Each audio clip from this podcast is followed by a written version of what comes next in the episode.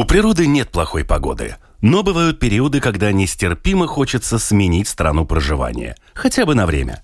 И это касается не только людей, стремящихся занять шезлонг поближе к линии теплого прибоя. В мире животных и птиц миграции появились задолго до чартерных рейсов. Как раз сейчас мы находимся на том самом рубеже, когда происходят массивные миграции птиц.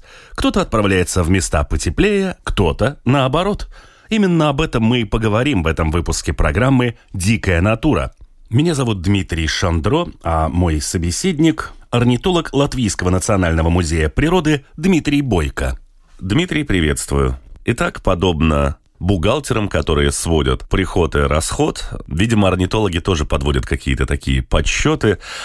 Сейчас можно сказать, что какая-то часть наших пернатых обитателей уже нашу страну покинула, и явно кто-то уже ожидается на зимовку в наши края. Давайте начнем с тех, что у нас, в общем-то, отправилось в какие-то более благоприятные погодные условия. Да, надо сказать, что большинство, наверное, птиц уже процентов 90, скорее всего, уже покинули нас. Но наши птицы-то уже точно улетели, и миграция началась уже аж в июле, когда различные кулики, э, которых можно было вдоль побережья встречать, когда люди еще загорали, плавали в море, когда была жаркая погода в июле. Ну, август не так нас порадовал, но все равно, казалось бы, лето, куда птицам лететь. Ну, нет, уже первые э, перелетные птицы э, ну, с севера России, да, вот различные кулики уже были у нас. И, в принципе, до сих пор миграция продолжается. То есть, если мы так берем, это июль, август, сентябрь, октябрь, еще и в ноябре будет, потому что погода это очень теплая, и, в принципе, пока э, ничто не свидетельствует о приближении зимы. Но только что день очень-очень короткий, а температура, в принципе, ну, не бьет рекорды, но довольно-довольно-таки теплая. Затем в августе улетели от нас э, аисты, то есть, как говорится, как ножом отрезается числа 15 августа, вот, по крайней мере, у меня в деревне, я уже знаю, с 15 по 17 августа аисты пропадут, то есть улетят. И в этом году э, так и было, 17 числа уже все, ни одной птицы не осталось, э, все улетели. Ну и кое-где еще в сентябре люди сообщали, звонили, писали, что одиночные аисты или небольшие группки до 5 особей кое-где наблюдались, да. Э, ну и те уже тоже улетели. Так что аисты еще не в Африке, но, в принципе, уже где-то на полпути уж точно сейчас находятся. Я думаю, в Израиле, скорее всего, э, может, какой в Турции или уже в северо-восточной Африке, да, так что еще месяцы они уже долетят до своих мест зимовок. Конечно, люди сообщают и об отдельных таких, скажем, ослабших аистах, да, э, у кого сломано крыло, у кого нога, да.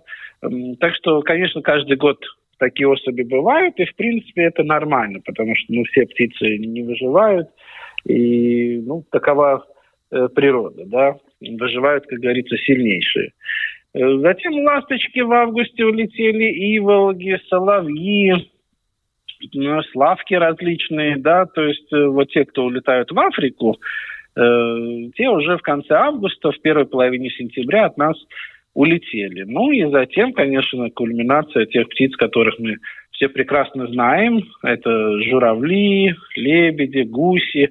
Эти птицы, в принципе, еще встречаются у нас, но большая часть все-таки уже улетела на свои места зимовок.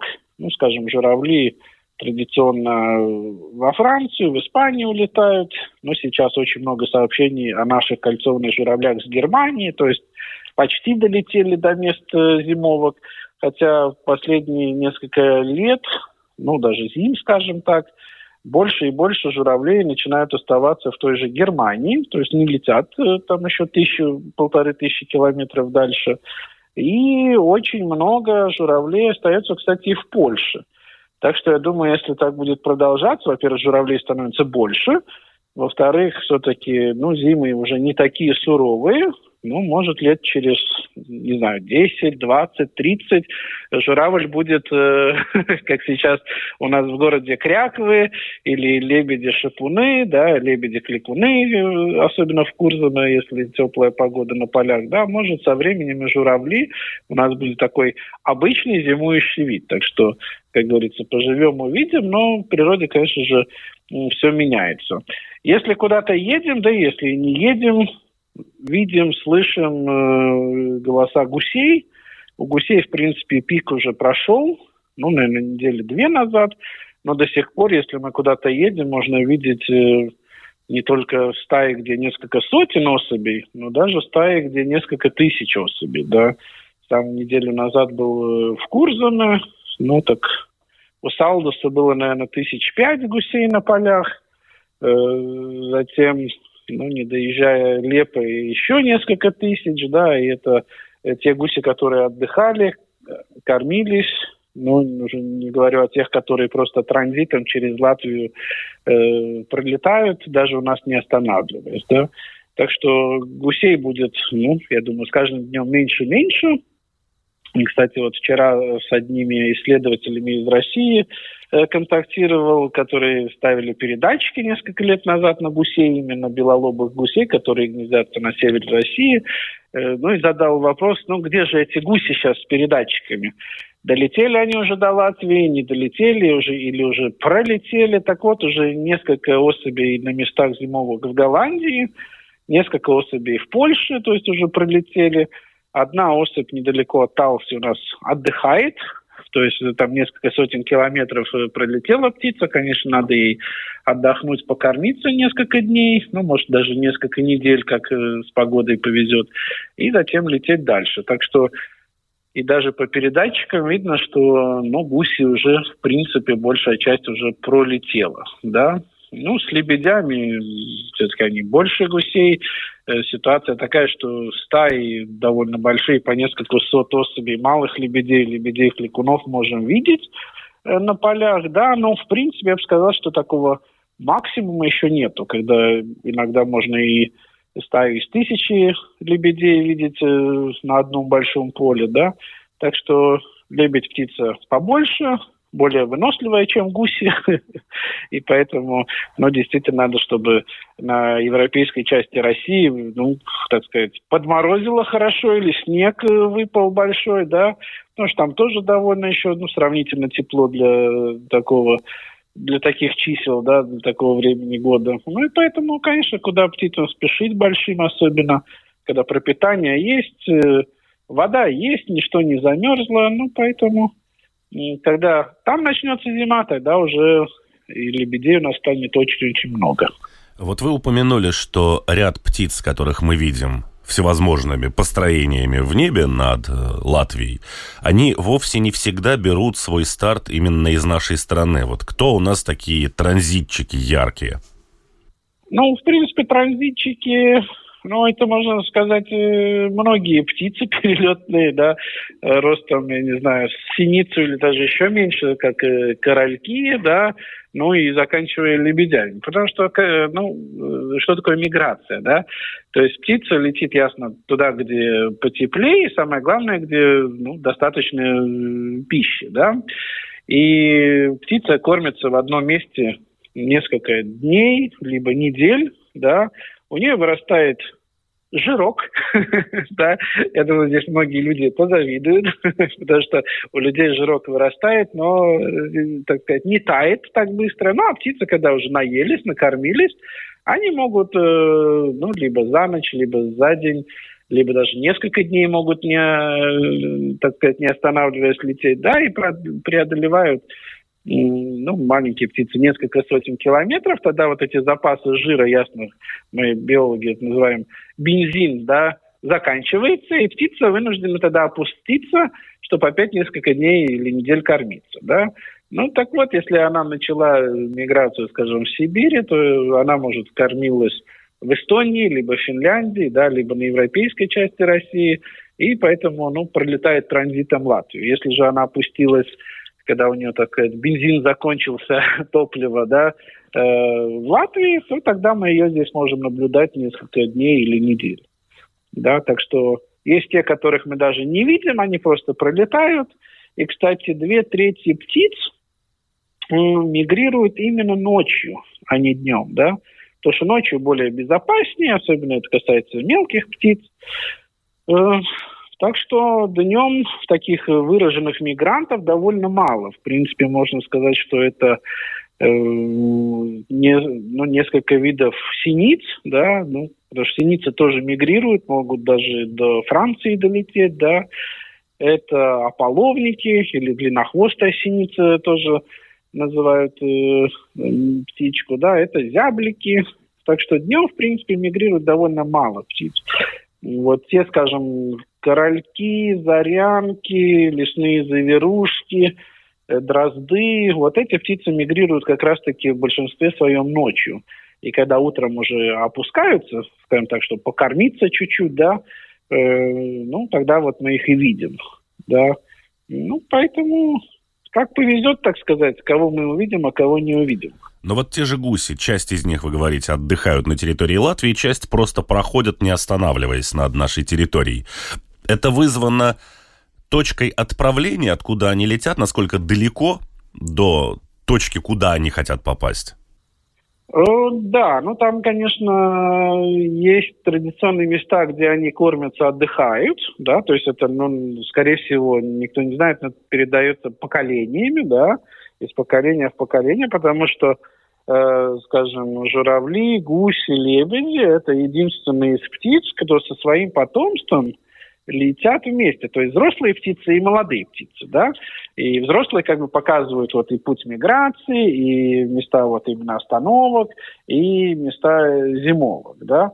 Но, конечно, если вдруг стая летит-летит, и, ну, скажем, какой-то большой ветер или там, не знаю, день-два осадки сильные, то, конечно же, стая вынуждена тогда опуститься из-за неблагоприятных погодных условий, да, переждать и тогда уже лететь дальше.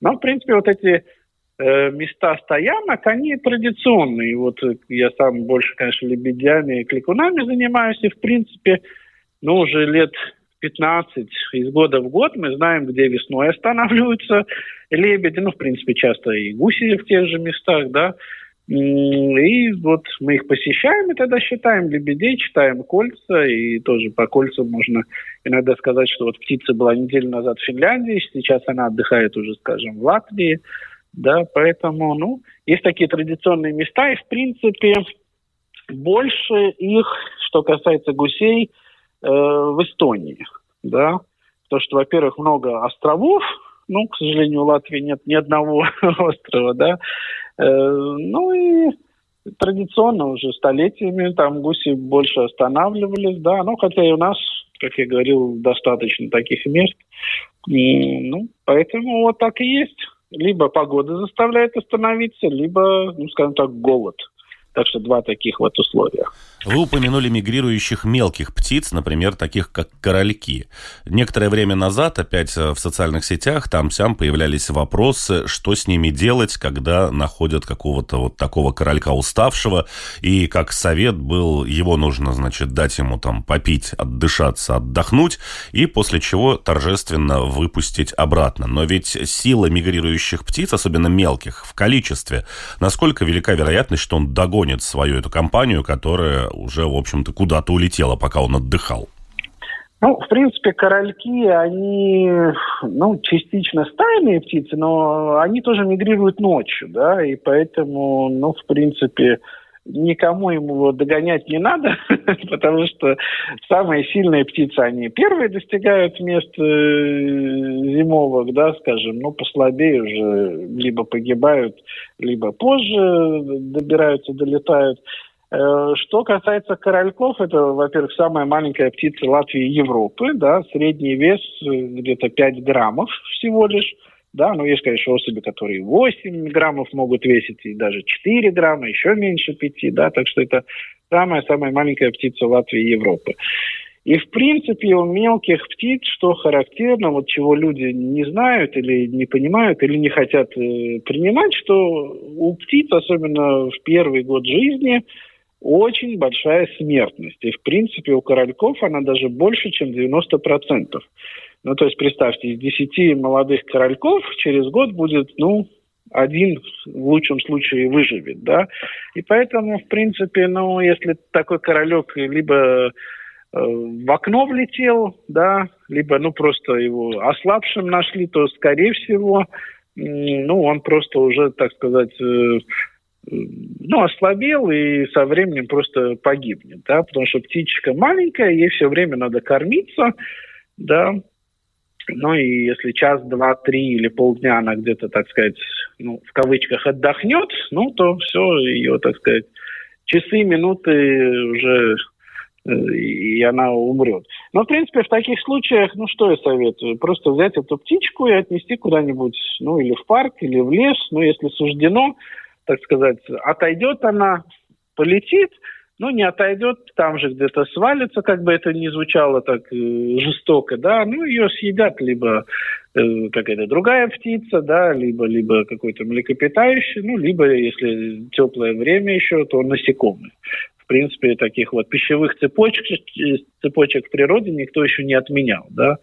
Э, поэтому, ну, для меня, как для биолога, я понимаю людей, что они хотят помочь, и, ну, волнуются, но как биолог я тоже понимаю, вот я озвучил эту цифру, более 90%, да, ну, что это нормальное явление. Не все долетают, и поэтому многие мелкие птицы э, за сезон гнездятся два, а другие три раза, и у них, в принципе, э, ну, в каждом, так сказать, из, ну, случаев гнездования по несколько птенцов, и поэтому, ну, тех же синиц, вот возьмем, далеко не будем ходить, два раза в год синицы гнездятся, и в среднем где-то около 20 птенцов, да, в двух выводках. Ну и, конечно же, одна-две синицы только выживают до весны. Поэтому, ну, видите, в природе обо всем подумано, и смертность это, в принципе, ну, нормальное явление, потому что у птиц тоже есть свои болезни, во время миграции не все выдерживает, потому что опустилась птичка, а может там и нечем кормиться в округе, да, так что тогда она тоже может погибнуть. Хищники, конечно же, различные, да. Поэтому, ну, быть птичкой, особенно маленькой, это очень сложно и очень опасно.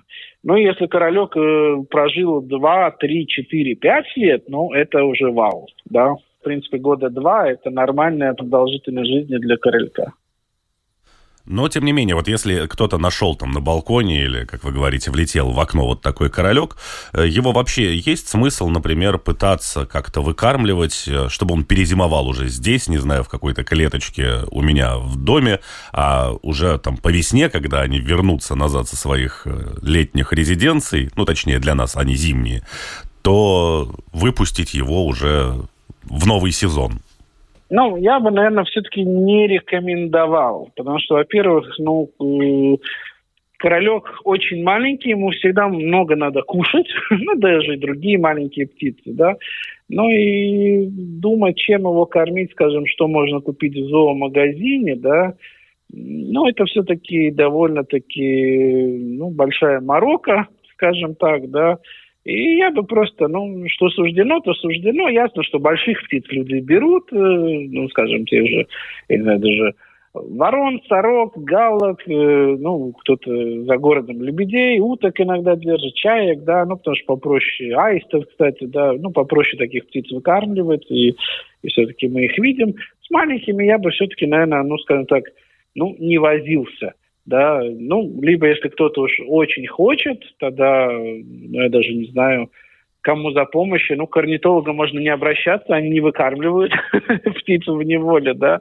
Ну, или есть такое общество Спарна Драукс, да, у Пуры находится, можно им позвонить э, в интернете, можно контакты найти, спросить, чем выкармливать птичку, да. Ну, может быть, Рижский зоопарк может тоже помочь э, советом, чем кормить, да. Но, в принципе, я думаю, что ну, большая вероятность, что даже если птичка, так скажем, отойдет, да, что она, ну, все равно, скорее всего, погибнет все-таки. Поэтому я за то, чтобы просто, если, ну, такая птичка в стекло ударилась, ну, можем взять ее в коробочку, положить, накрыть какой-то тканью, да, чтобы она, так сказать, отошла от стресса, отдышалась. Ну, если она действительно ну, подает признаки жизни, там начинает э, летать или биться, тогда выпускаем ее на природу. Ну, если она погибла, ну, тогда уже что делать, так сказать. Тогда несем ее куда-то на природу, ну, или закапываем, или оставляем, так сказать, для других уже животных покушать. Итак, какую-то часть птиц мы проводили, слезу скупую смахнули, но ведь есть и те птицы, которые, в общем-то, зимуют на территории Латвии, которые откуда-то прилетают к нам и считают, что вот здесь самое лучшее место для проведения зимних месяцев. Это какие птицы и когда их нам, в общем-то, ждать уже? В принципе, уже часть к нам прилетела, да. Это, в принципе, такие виды, которые мы все хорошо знаем и, может, даже считаем изначально своими, хотя это не так. Э, я уже упомянул синиц, которые, ну, часть мигрирует, да. Так вот, э, если мы подкармливаем птиц зимой, то часть э, больших синиц, синиц лазоревых, да, это даже не наши латвийские синицы. Часть, конечно, будет, а часть это будут, э, ну, если так национальности берем, э, эстонцы, финны и россияне. так что вот таких синиц мы можем тоже э, подкармливать, об этом не зная. Затем в городах, в поселках нам лишь кажется, что те же вороны это все наши. Так вот, нет, оказывается, часть ворон особенно молодые, да, первогодки, двугодки, они улетают, мигрируют, э, долетают до Германии, вот это с помощью кольцевания доказано. Затем старые вороны, часть э, улетает, часть никуда не улетает, то есть наши местные. И часть ворон опять, как синицы, к нам прилетают с севера, северо-востока, то есть опять с Эстонии, европейской части России, с Финляндии. Да? Так что часть ворон не наши, и как мы орнитологи шутим, нашего языка не понимают, да, то есть да, там, финны, скажем, да.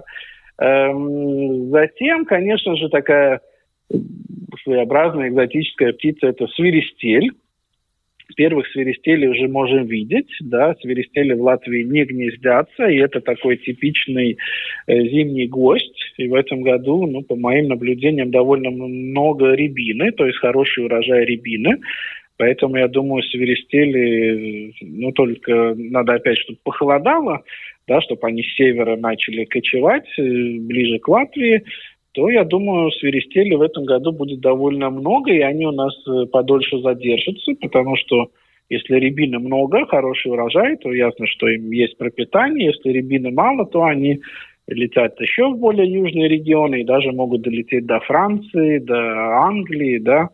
Так что вот таких гостей мы ждем, и, в принципе, первые уже особи наблюдались.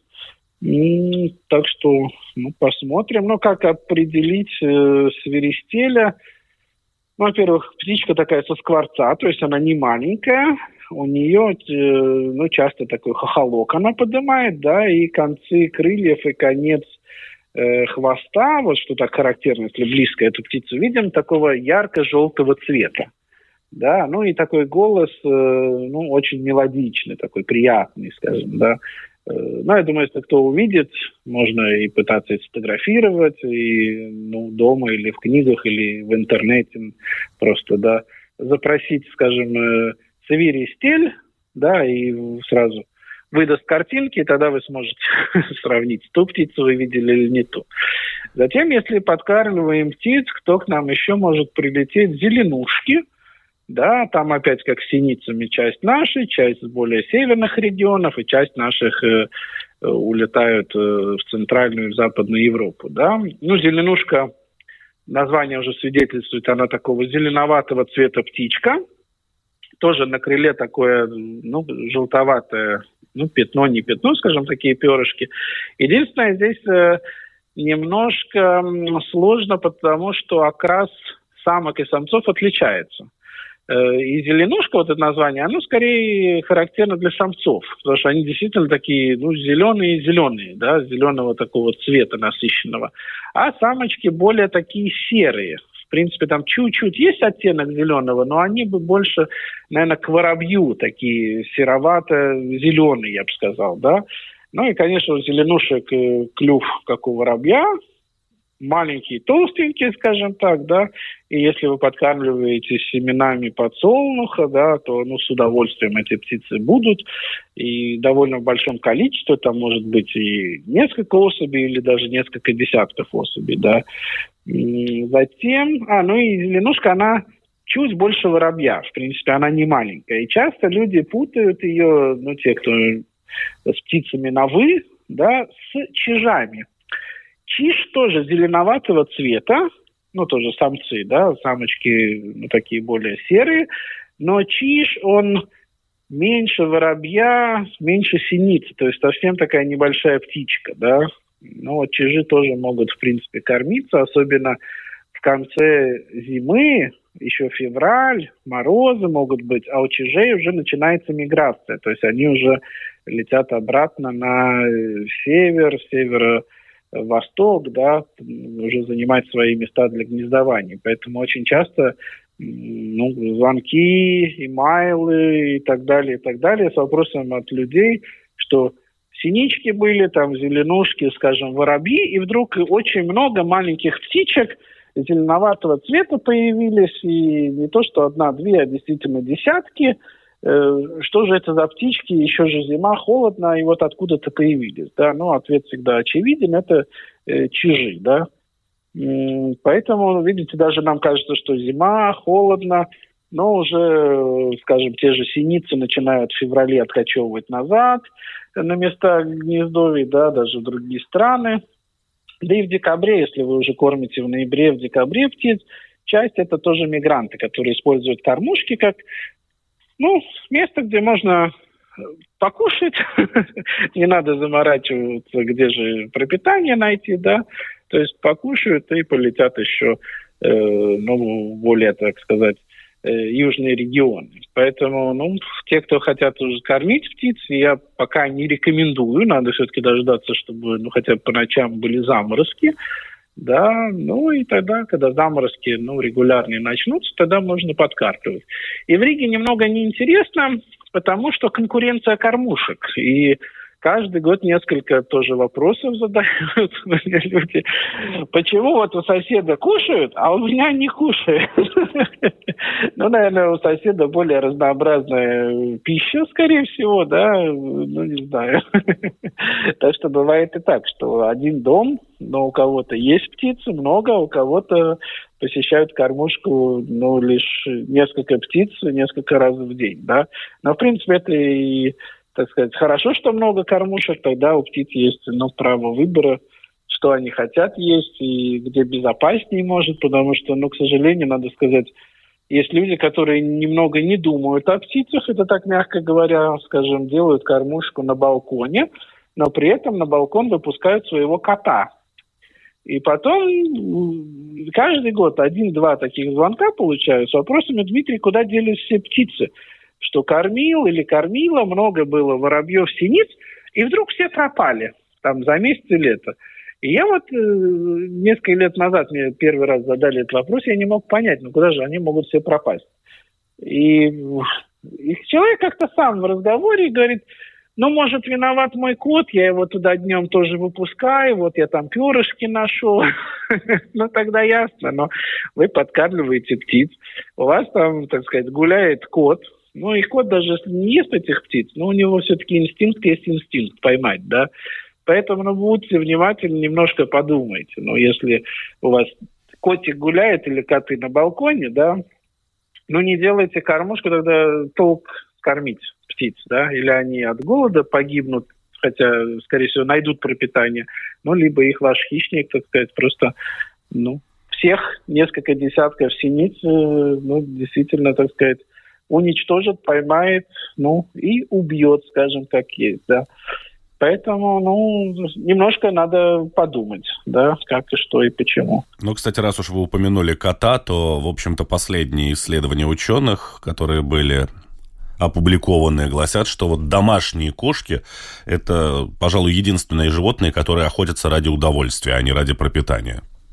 Ну, в принципе, да, так и есть, поэтому многие, в принципе, рекомендуют э, колокольчики вешать на котов, да. Ну, я думаю, если кто зайдет в YouTube и нажмет там, не знаю, охота кота, там можно видеть различные камеры прикреплялись не только в Европе, но и в Северной Америке, в Австралии на котов, и там видно, что они и лягушек, и ящериц, и птицы, кого только коты, так сказать, э, ну, на кого только не охотятся, скажем так, да, и действительно, ну, не всегда ради пропитания, а просто инстинкт есть инстинкт, да.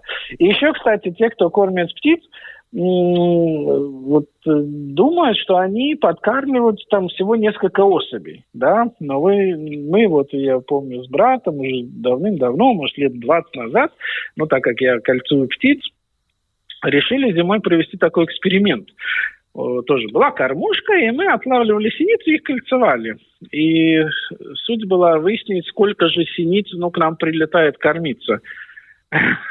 ну, скажем так, за зиму это было более 100 синиц. Конечно, часть, как я уже говорил, скорее всего, были мигранты, которые на короткое время покормились, улетели, да, но даже вот э, во второй половине декабря, в январе и вот в начале февраля, когда, в принципе, синицы ну, не улетают, это местные, да, все равно было 60 сколько-то синиц, да, а так лишь кажется, а, ну сколько там, одна, две, ну три, ну пять максимум вот одновременно мы видим, да. Так что видите, если вы видите несколько птиц, будь то воробьи или синицы или, не знаю, зеленушки, то, знаете, вы подкармливаете, ну, около, я так думаю, 50-100 птиц, если не больше.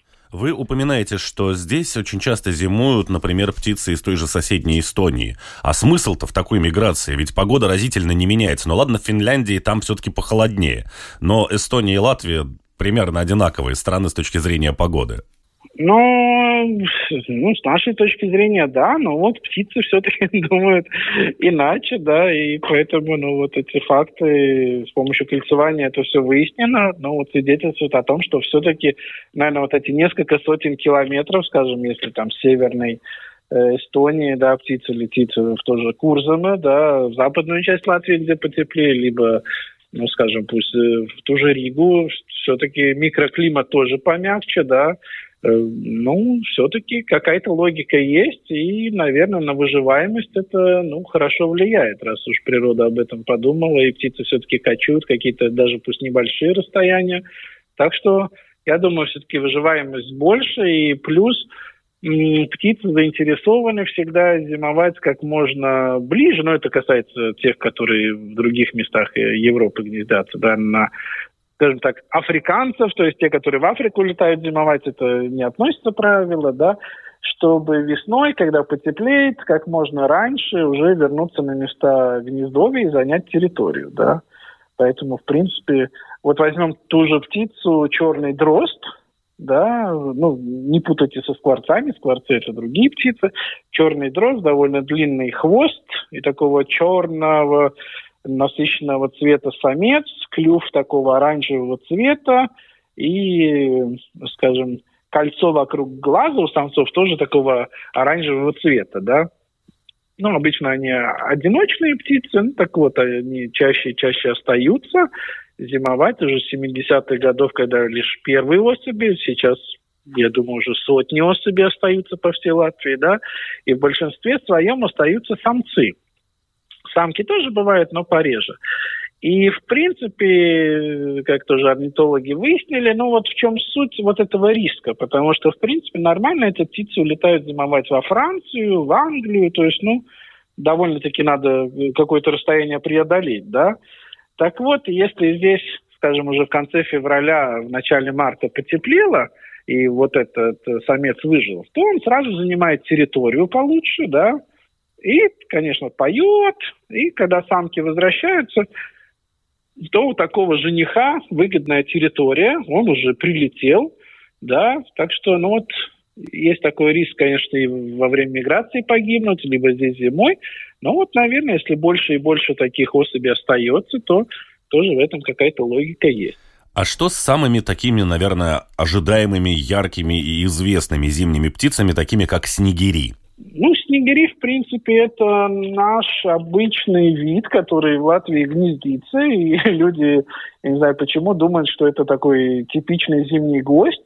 Конечно, снегирей можно тоже к группе синиц, так сказать, э, присоединить в плане том, что часть это наша, часть откачевывает э, в более южные регионы, да, и часть к нам, ну, прилетает опять из тех же северных регионов.